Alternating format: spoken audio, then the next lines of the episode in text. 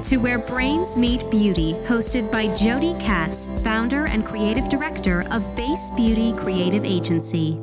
Hi, Eleni. Hi, Jody. Are you recording? I am recording. Natasha's recording, actually.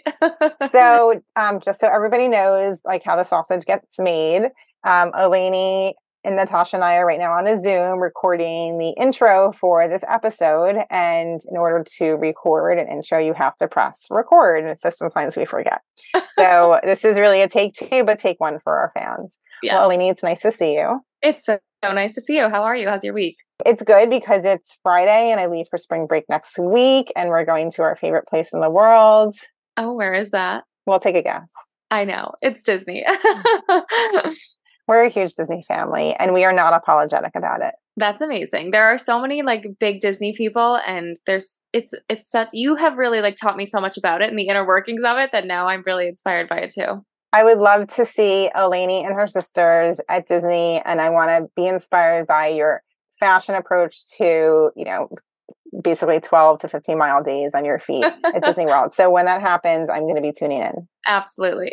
You did actually inspire me to like level it up a little bit with my Rent the Runway selections. So I did get like fun, I guess they're like camp shirts, you know, like patterned, colorful, short sleeve shirts, maybe like a little baggy. And I also ordered from Rent the Runway some fun shorts. So I'm going to try to level it up a little bit. I love that. That'll make it more fun, hopefully. I actually, when I'm there, I always see people who look adorable and I'm like, you know, a sweaty mess and basically like gym-like clothes, you know, like leggings and a t-shirt. And I'm like, I wish I could just do Disney cute, but I just never could figure out how to make that happen. Okay. Well, you're going to try it and see which one feels better. Yeah. And I always have a fanny pack at Disney because it's really like the best device for carrying stuff. Like I always want to have like my Motrin and my Tums, because if you go on a roller coaster too many times and you feel sick, the Tums really work. I always need to have my sunscreen and my sunglasses and all that stuff. And I found that it's way better than a backpack. Okay, good tip from a pro, a Disney pro, for the next time I visit. Okay, so should we talk about this episode, though? Yes. Who do we have coming on the show this week? Okay, this is a really good one. It's Sneha Narahalli, and she is the head of product at Sephora. And when I say head of product, I don't mean mascara and lip gloss. I mean technology. So her team is tasked with how do they make the customer experience more powerful and the partner experience more powerful through technology. So what an incredible vantage point for her to be at in our industry. And before this, she was doing a similar job at the biggest retailer in the country. So she's just been in retail and retail technology for so long and has such an incredible boatload of experience to share. That's amazing. And Sneha was actually someone we met through Beauty Connect, our partnership that we had with some of their events this year, which is awesome how we get to meet so many cool innovators in the space. I've actually been seeing Sephora. Well, I will give the credit to our community engagement coordinators at Base Beauty. They were sharing different insights about Sephora, you know, having a lot of stores popping up in Kohl's across the country. And then Glossier, you know, this big online brand that everybody knows and loves now in brick and mortar stores with Sephora. So it's interesting to see how the brands are working together to get customers. I do love how the rules can keep being rewritten in our industry now. Like when I started 20 something years ago, everything was so rigid, right? And now businesses really are willing to test and learn and break the rules. And I love brick and mortar and I love experiential shopping. So I'm really excited to see what can happen here. Yeah, that's amazing. That must be a big job. Sneha's probably a busy, busy lady. Well, she is. And she has this crazy, fascinating way to lead a full life. And she's trained her brain this way. She thinks about it in the currency of time. So data-driven, no surprise, since she's in technology, she thinks of it like this. She wants to focus on 25% of her energy and brain space on work. And then, for example, 25% on family, 25% on health, and 25% on creative pursuits. Like she loves cooking. And I just found this so fascinating. I never heard about a balance system like this. I love seeing it written out in like number terms like that with percentages. It feels like something you could really visualize and kind of actively work towards. That's amazing. It reminds me a little bit of your bucket system, Jody. Yes. My bucket system to me is amazing, but it's not data driven. So hearing Sneha refer to her system with numbers kind of crystallized it for me and gave me a good reminder to get back to my buckets. That's amazing. Great. Well, it sounds like a great episode. Should we get to it? Let's do it. Okay, this is episode 228 with Sneha Narahalli, Head of Product at Sephora. Welcome to Where Brains Meet Beauty. We are a career journey podcast talking about what it's really like to define success and reach for it in the beauty and wellness industries. Today, we have our guest, Sneha Narahalli, Sephora Head of Product, where she currently leads digital, stores, data, and marketing technology. She has an interesting personal journey, and she hopes to raise a consciousness of the basic biases that women face and ensure we can not only overcome them, but also work towards eradicating them. I'm so excited to find out more, and this is episode 228. Hi, Sneha. Welcome to Where Brains Meet Beauty. Hi. I'm so excited to be here. I just love that intro. Like, we're going to have so much to dig into when we're talking about these biases that women face in technology. So, but I want to go way back in time first. Okay. So indulge me, since we're a career journey show and we, you know, all dreamed about the jobs we'd have. Go back to your 10, 11-year-old self. And at that time, what do you want to be when you grow up? I wanted to be a chef, and I still want to be one. So it's not like a forgotten dream. I think eventually I do want to open my own restaurant. I think growing up, I come from a very creative family. Both my parents were writers. So I think that has kind of given me a sense of I need to be creative in everything that I do. So even when I think about like the restaurant that I want to work on, it needs to be like authentic. And if you look at the Indian cuisine today, it's kind of limited in the sense of what Indian cuisine is supposed to be. India is so diverse, like the South Indian food that my mom makes, you really don't get it in the restaurants today. So it's kind of a forgotten art right now in terms of the local authentic cuisines that you find in everybody's home. So I think my dream one day is to open up a restaurant where you don't have to, if you want to remember your mom, you can just go to the restaurant and have food that is homemade and authentic.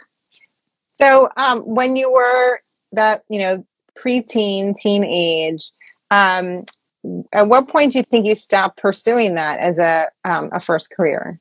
I think when I realized, again, this could be partially because of, in India, back when I was studying, there were very typical journeys of you become a doctor or you become an engineer. Basically, you pick a career which is financially stable.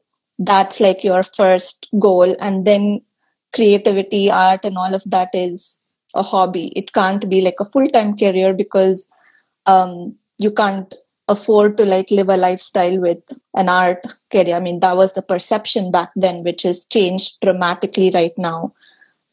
My dad, he took an early retirement and he pursued writing as a career, which was kind of eye-opening for me that you can still have a sustainable life without having to go through the traditional path of being a doctor and an engineer. So I think right now, if I look at like my life and how I prioritize things within what's important for me, work is just like 25% of my entire life, right? So I have like another 25% for family, 25% for health, and this other 25% is what I want to do, be it like writing, cooking, whatever it is. That's still a very equal and important part of what my whole life tends to be. So which is kind of like how my journey has been while I've realized what's important for me. I love how you've looked at your whole self and you identified your current career is 25% of it. And I find that really fascinating because I think a lot of people would say it's like 80% of theirs, right? That there's very little left over. And I don't know that I've ever actually thought about it as like pieces of a pie, right? Like my whole self. So I wonder, I bet a lot of our listeners actually are thinking like, is it really true? Like, are is this about the time you spend is 25% or is it where your heart is? Like, how do you, attain this balance? Because it does sound very balanced. For me, it's where I prioritize my brain cells and my brain power, right? Because if you go from it from a time perspective, like, you are at your productivity in a certain period of time. And during that time, if you are focusing on work, you can't have like divide 24 hours in a day to like four parts and say, I'm going to focus on each one of these.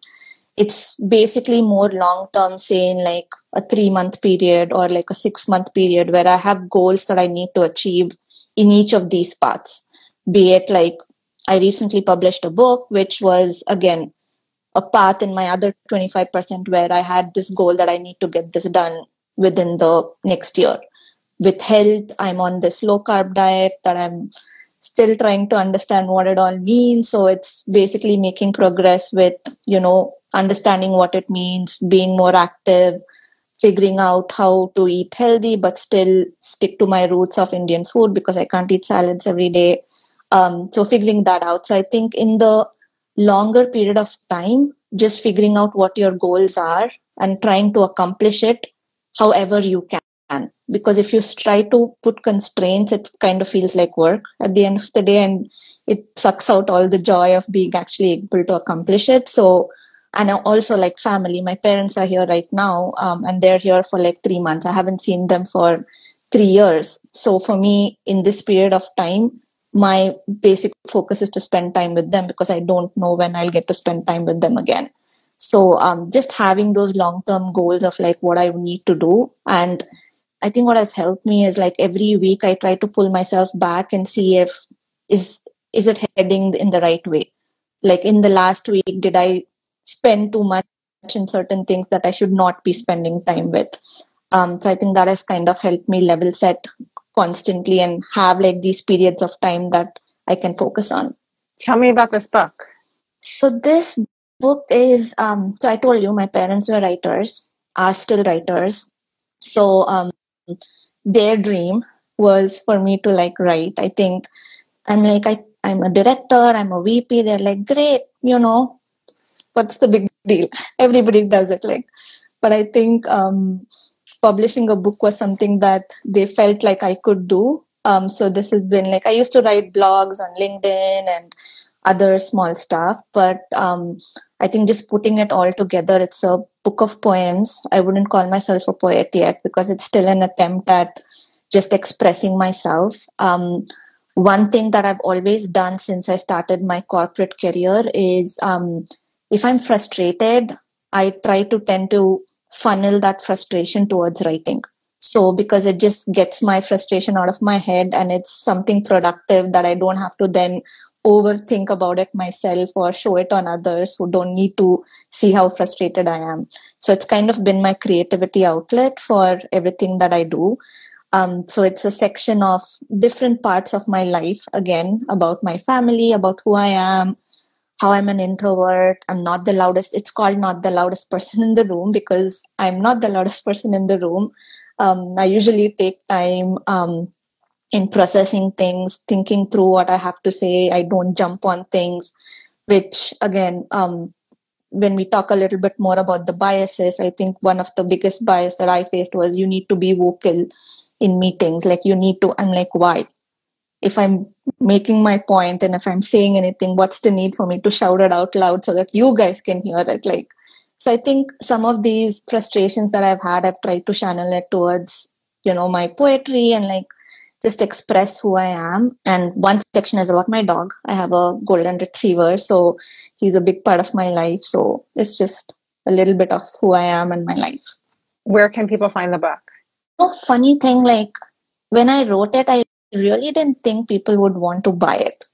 So I really didn't like put the thought of like, where should I sell it and stuff like that. I just published it and now people are like, where can I buy it? I'm like, okay, I need to figure this out because I just have a bunch of copies at home. So I'm still trying to figure out the selling bit of it. So I'll let you guys know soon. Okay, good. You'll let us know and we'll share that with our audience. Okay, let's dive into what you do every day at work, because I don't know that I could tell people what this means. I'm just going to reread your title. Head of Product, Digital Stores, Data, and Marketing Technology. Okay, what does that mean? So I lead all the product management teams in Sephora, which means that we work very closely with our amazing business partners in figuring out how to achieve the vision that our business partners set. So if we have a goal of, say, we need to hit conversion, or we need to increase sales, or we need to have better partnership with Kohl's, like our team focuses on why it's important, how do we do it, prioritize things, work with our engineering partners in figuring out the resources. There's always this perception that we don't have enough. So within the resources that we do have, what is a way to prioritize the things that we do to achieve the business value that our company needs? And what is a typical day like? There is no typical day. That's the fun part. It depends on where we are in the planning cycle, is it like in the strategy phase where we're deciding what to do for the next couple of years? Is it at the same time we have execution for the current roadmap, which we've prioritized? There are new ideas coming in, pivoting based on market changes, what our competitors are doing. We have certain things that go well, certain things where we figure out we need to learn more. So I think product management, the whole exciting bit about product management, which I love personally, is the ambiguity of it. There is no, I can't give you a formula that says, here is how a typical day looks like, because I feel like I might get bored if it is that. There's always challenges. And a big part of my typical day-to-day is also making sure my team is happy to come to work. I personally believe that if you wake up in the morning and you don't have this dreaded feeling that's like, ugh, I need to like go and work, I think you'll put in like your passion and you'll do a better job than waking up and being like, oh my God, I need to do some work today. So how do I make them feel like, you know, they are bringing in value, not just to Sephora, but to themselves, right? So they're growing in their career, because let's be real, I don't think all of us are tied to any particular company forever, right? We stick or we stay in a company as long as we feel happy. There's growth and there is a mutual community feeling that they feel like they belong. So my job is also to make sure that I keep that environment and we are able to make each other feel successful professionally and personally. I want to go back to this idea of how you like divided up your mental capacity and where you put your energy, but talk about it in the work environment, right? So there's, my guess is that there's always competing priorities in an organization like yours, right? And of course there's resources, but they're limited, right? They're not, you know, you don't get to just do anything you want. And then we, on top of it, we have this really, really insane marketplace that evolves so quickly, changes so quickly, needs, wants, you know, you snap a finger and think everything's different. So as a leader, how do you manage and lead the team on like what the priorities are that you've all agreed to? But then what happens when somebody's trying to command some of those resources for something that's kind of last minute or a quick pivot, or it must be kind of like almost like a whiplash potentially? So I think for me, and I think for our team, we try to make sure the process of how we prioritize remains the same, irrespective of the timing of when the asks come. Because, and when I mean in the process, it's basic understanding of what is it that we need to do, why do we need to do it, why do we need to do it now, and is it more important than the other things that we're doing? Just answering these questions, irrespective of the pressure that you're getting that, hey, we needed to do this yesterday, will just put us in a path forward that is more successful. Because if you kind of are reactive and you jump onto something just because others are saying it's important and you don't feel like it is, I think you've partially lost the battle there because you are not convinced. So just making sure that we go through the process of answering all these questions and being able to convince this to any person as well, right? Because it's just not you being convinced about it. Your team and everybody who's working on this also needs to be convinced that this is a higher priority than potentially what we were working in the past. And if it is, in a stage that we can pivot and make these changes. So I think that's the approach we take in terms of just prioritization, but also level setting ourselves and anticipating the changes that will come. because as you know, there's always going to be a change. So how do you accommodate for these changes? And you're actually keeping time aside, knowing that you'll have to pivot, because it shouldn't be a surprise for anybody now that, oh my God, there's a change. It's more like, yes, we know there's a change. We have accommodated for it, and here's how we're going to handle it. And a key part, which I think like a few people forget, is going back and having a retrospective on, were we prepared enough for this change? If no, then how can we do it better for the next time? Like pandemic example, I mean, I'm sure we all take the example of the pandemic, but were we prepared? Maybe not, right? So will there be another pandemic? I hope not. But if there is, like, should we be prepared for it? Yes, right? So how do you take the learnings of the past to better be resilient given the economic changes and other things that happen? Because you don't have a control on all of these, but what you have control is your resources. So how do you be more resilient knowing that there will be changes in things you can't control? Right. So from a resources perspective and also like a mental mindset perspective, it's being prepared for the unexpected. So you're expecting the unexpected. You don't know what the thing is, right? You don't have a crystal ball, but you're just allowing your team and your process and your budgets to be ready for what's to come. Yep. And seeing if in the past we've done a good job or no. And could there be a better job? Like, how much time did we take to pivot? If we need like 1 month to pivot, maybe not. How can we be more efficient in the way we pivot as well? Because I can't pull 50 people into a room now and have a very expensive meeting in figuring out, can we do this or no? So I think thinking of meetings and all of this in terms of money also helps. Like, how expensive is your meeting? There, I know we still think about meeting in terms of time and we have way too many meetings, but also like having 100 people in a meeting and counting the salaries of all the people who are there, then is it useful or no? That's a really cool way of thinking about resource management. I don't know that a lot of people do. If they did, there'd be fewer meetings or fewer people at the meetings, and people would make decisions a lot faster, I would imagine. Yeah, for me, I think in terms of currency of time in my head, naturally. Like if I'm having a conversation with someone, it's like, is there something coming out of that conversation, right? And not, I don't mean in a very transactional sense.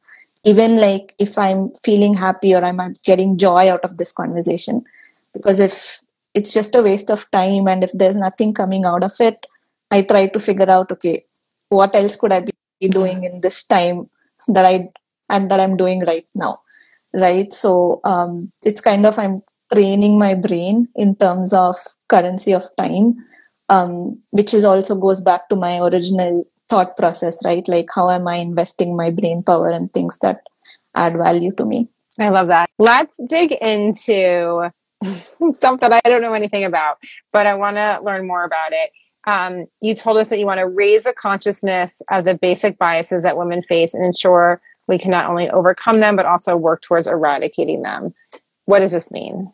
So I think, you know, as I think through my journey and what I would, you know, the question when people ask, if you go back in time, would you change anything? I know many people say, no, I love what my journey is. I would keep it exactly the way it was. My answer is I would change many, many things, because knowing what I know right now, I wish I had known some of it before, right? Why not? Like I would have like made sure that all the learnings that I had would have optimized my life much better now.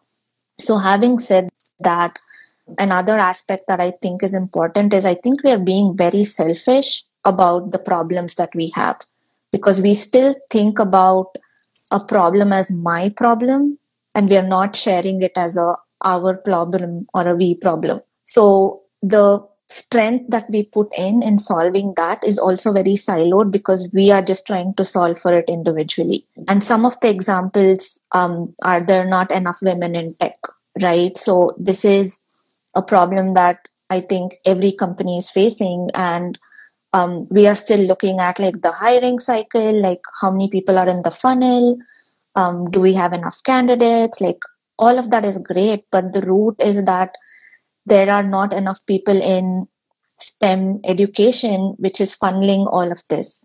So if Jody, you think it's a problem, I think it's a problem, 100 other companies think it's a problem, why is there not an opportunity for all of us to come together and solve for it and mutually benefit for it, right? We're getting our organizational silos in front of the problem, which is kind of not helping us solve it faster.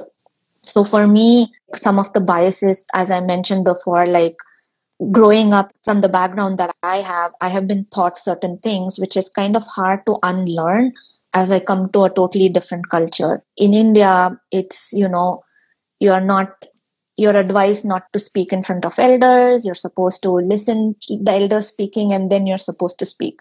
It's considered rude if you kind of interrupt in the middle. You're supposed to think through your thoughts and then express yourself.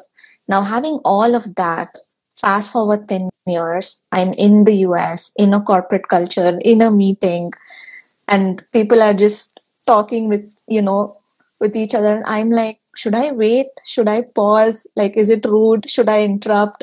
I think all of these things just were questions in my head that I didn't have answers to. So I think how we talk about personalizing customer journey, we should look at personalizing our own individual journey and knowing that I have done this, how can I share this with others so that people don't have to go through the same thing that I have. I mean, I always say there are enough people making mistakes. You don't have to make your own. It's you can learn from other people's mistakes as well. So I think a combination of all these thoughts is what I mean by, you know, eradicating the biases that women face in an environment, be it professional or personal, and just awareness of what these biases mean and the journeys that they have been through so that we can solve for it together and not be selfish about our problems. So how do you bring together, you know, the world's biggest corporations or leaders to make change? So I think the step change that I have seen in the last couple of years is people just talking with each other and sharing that this is the journey that they have been through in that problem statement and what progress they've made, right? And I'm like on a couple of other member teams, like from other companies, we have like a cohort of women who we share like what's happening, how have they solved the problems together, what we're doing. So I think the first step is just before we make it more formal, just understanding and getting together a group of like-minded people who also believe in this mission and who understand why it's important. And I'm definitely seeing that trend pop up everywhere where people just are willing to share more and are willing to work towards with each other rather than individually. The second step is making meaningful step changes in how we make progress, right? So having educational courses or training or coaching or just letting people know how to be vulnerable so that they can actually share that it's okay to be vulnerable, right? Like people consider me as very emotional. I know like I've gotten feedback from a couple of my managers that I need emotional support, so just letting people know that it's okay and it's actually a strength. That what you have is who you are, I think is the next step. And third, I think there's much more opportunity that I'm thinking of in terms of making a bigger change, which I need help from all the brain power here to like how to make it happen in, much bigger scenario than what it is today. Let's talk about this and let's actually ask for help. Sneha, like how can people who might be listening, who are leaders in their organization, how can they reach out to you to start to build this community of change? So I think the easiest way is LinkedIn for now. I am working on something behind the scenes to make it more formal and more streamlined. But as I mentioned, I'm looking for help to make it more stronger than what it is right now. And so right now, I think LinkedIn is the best way. Again, the key takeaway from this is if they're looking for making a meaningful change and they want to partner with like-minded people and again, not be selfish about the problems, how do we come together and address it as a community rather than as individual organizations? Awesome. So you can find Sneha on LinkedIn and she'll be receptive to your inquiry if you want to help to solve this. So it sounds like we're probably not selfish as much with the problem. We're probably just selfish with the solution, right? It's a solution that we need to be really collaborating on. Yeah. I mean, as long as you think it's a much bigger problem than you, right? So, and I think there's no dearth of solutions. It's just that there's more power to a solution if it is at a larger scale. So how do we make this solution much more bigger than it is so that all the resources that can be put into it is channeled in the right way so that your resources are not also diluted in tackling it in multiple ways. So if we are putting it in, it's kind of like product management, right? Like you have multiple things that you work on, but how do you put in your resources to the top priority thing so that you're able to move the needle faster? So I think that has also helped me in making sure that we are looking at these societal problems also in a similar way. So my last question before we move into our after show, you presented this incredibly logical and clear view of how you put your energy and your time at the beginning of this conversation. Now let's talk about the subject of success and how it really can kind of seduce you away from other parts of your life, right? So, you know, you work at this incredible organization, right? Like Sephora is like where everybody wants to be. Before this, you were at Walmart, another huge retailer leading the way. I would imagine that when you reach your goals and get accolades in these organizations, you probably crave more success, right? And to see projects like go the way that you dreamed or even better than you dreamed, you probably crave more success.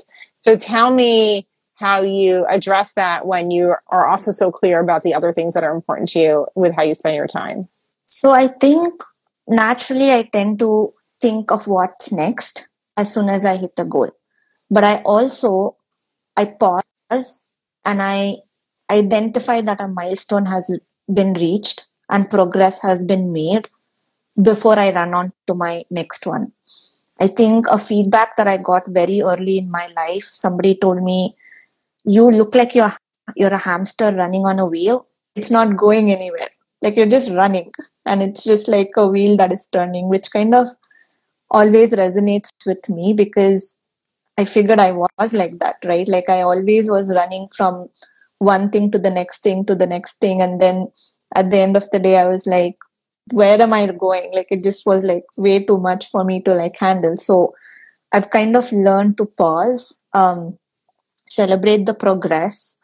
And I always say progress is more important than success because progress is the way to lead into success, right? Because if you have a very clear definition of success, there's also a very clear definition of a failure. So then it's either positive or negative, which I think either inflates you or deflates you very quickly. So how do we kind of make sure we think about every single thing as progress? Because even if the outcome is not what you expect, you're still learning something, which is progress.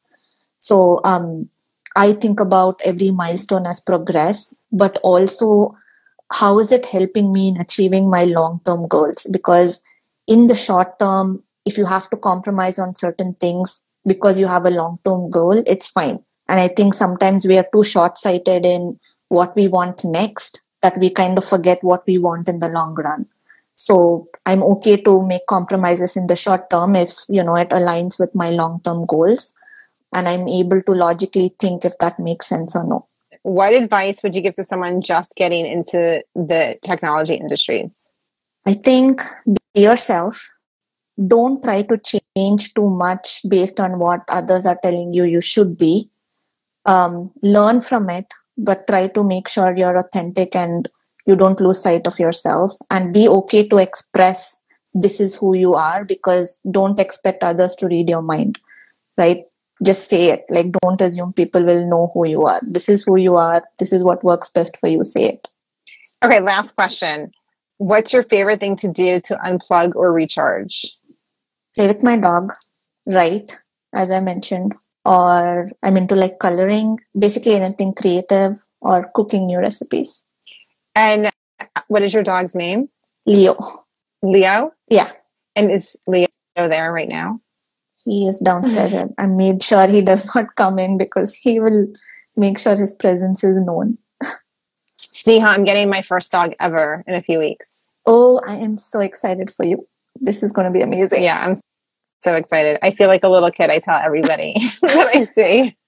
You should. It is going to be life-changing in the best way. I'm so excited. Well, this has been an amazing conversation, and I feel like there's so many things you said that I would want to put up on my wall and just look at and remember, and I'm sure our listeners feel the same. Thank you so much for having me. So thank you so much for Sneha for joining us for our 228th episode. If you like this episode, please rate and review. As always, make sure you are following us on your favorite podcast platform and Instagram to stay up to date on upcoming episodes and all the fun we have along the way. Thanks for joining. Thank you. Thanks for listening to Where Brains Meet Beauty with Jody Katz. Tune in again for more authentic conversations with beauty leaders.